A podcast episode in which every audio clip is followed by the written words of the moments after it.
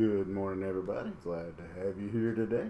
Go ahead and grab your Bible if you can and uh, look with me in the third chapter of the book of Proverbs. Proverbs chapter 3, and we will be starting in the 31st verse today.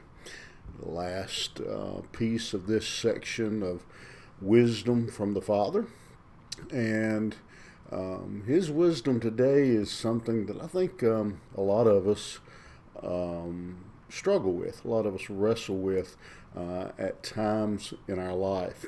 And he's going to tell his son um, to not um, look at the possessions or uh, the lifestyle uh, of uh, the wicked man and be jealous.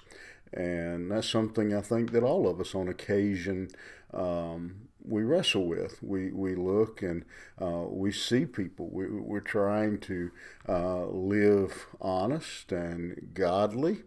And we see people who are living the exact opposite, uh, who seem to have um, all of life's comforts and get all the breaks and everything good seems to be going their way.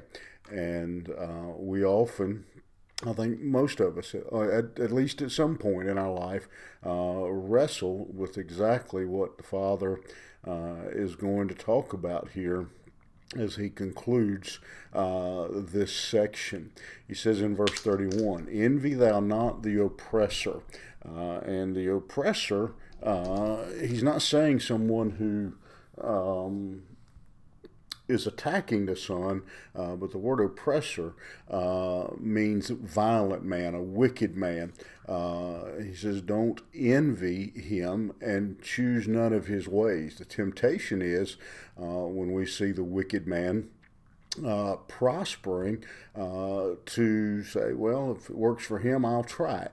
Uh, and so he's uh, counseling his son uh, not to be jealous uh, of the the success, possessions of of the wicked.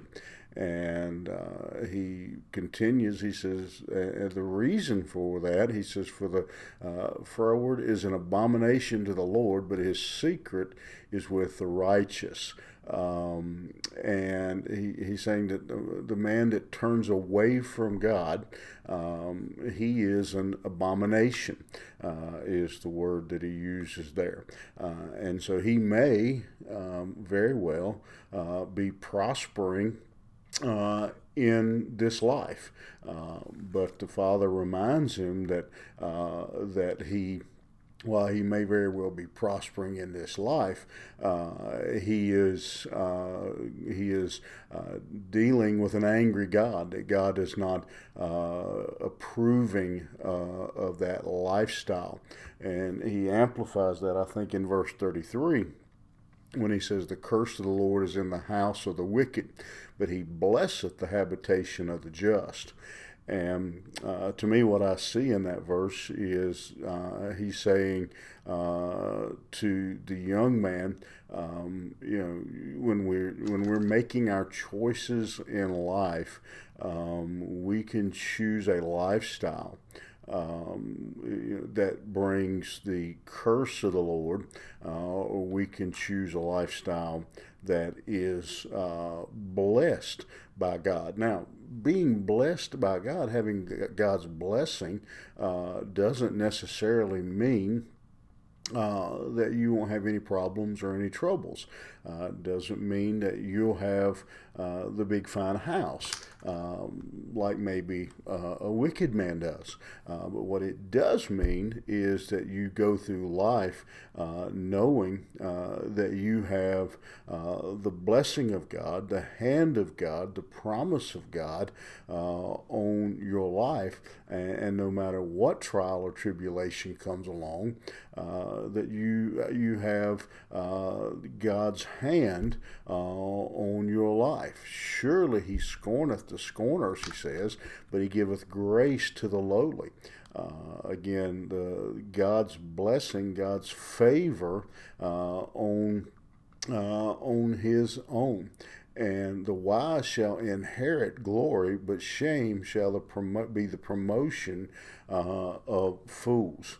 Um, again, what we're reminded of here, as we are many times uh, throughout Scripture, is uh, we're reminded of the end game. Uh, we're reminded of uh, that this is not uh, this is not everything. It may, on occasion, look like uh, the wicked man is being blessed, and he may have the nice car and the big house, and always seem to have money and never seem to have a problem. Uh, but one day, there, there's going to be a reckoning day, uh, and the balance sheet uh, is going uh, to be read. And it's easy sometimes for us to look uh, at the wicked and their success uh, and be jealous. And that's one of the questions um, that I think Christians have wrestled with um, throughout history. Uh, but again, what we have uh, to remember uh, is that um, again that, that there is a, a, a settling day coming. Uh, and uh, the the wicked uh, while they may have all the uh, the world's uh, comfort. The day will come uh, when God's people, I think about the story uh, of the rich man and Lazarus and how Lazarus laid outside the gates begging and uh, the dogs licking his sores, and the rich man uh, had all the luxury in the world. Uh, but then the day came when the Bible says that the rich man, he lifted up his eyes in. Uh, but Lazarus was in the bosom uh, of Abraham. And many people today who are living wicked and have a lot of things uh, seem to have a lot of blessings and a lot of good things going their way. Uh, there will be a judgment day.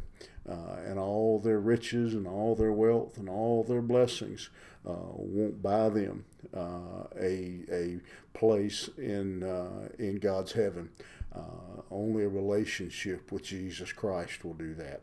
And uh, so as you go through life, let's follow the, the, the advice of the Father here to His Son is good advice. It's timely advice for us today to not allow the uh, the comparisons, not be jealous uh, of what anyone else has got, but be thankful uh, for the blessings of God that we enjoy and the promise of God that we have as believers in Jesus Christ. You have a good day, and we'll see you back here tomorrow morning.